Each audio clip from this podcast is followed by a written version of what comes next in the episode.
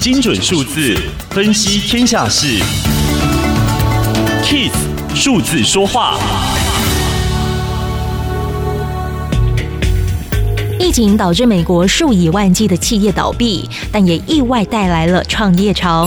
二零二零年，向美国政府申请开办的新企业多达四百四十万家，比前一年增加了百分之二十四。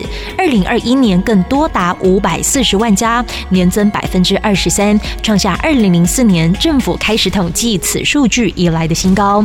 其中，以运输仓储业增加幅度最大。然而，房价飙升以及利率的调整，可能让创业潮在二零二二年逐渐消退。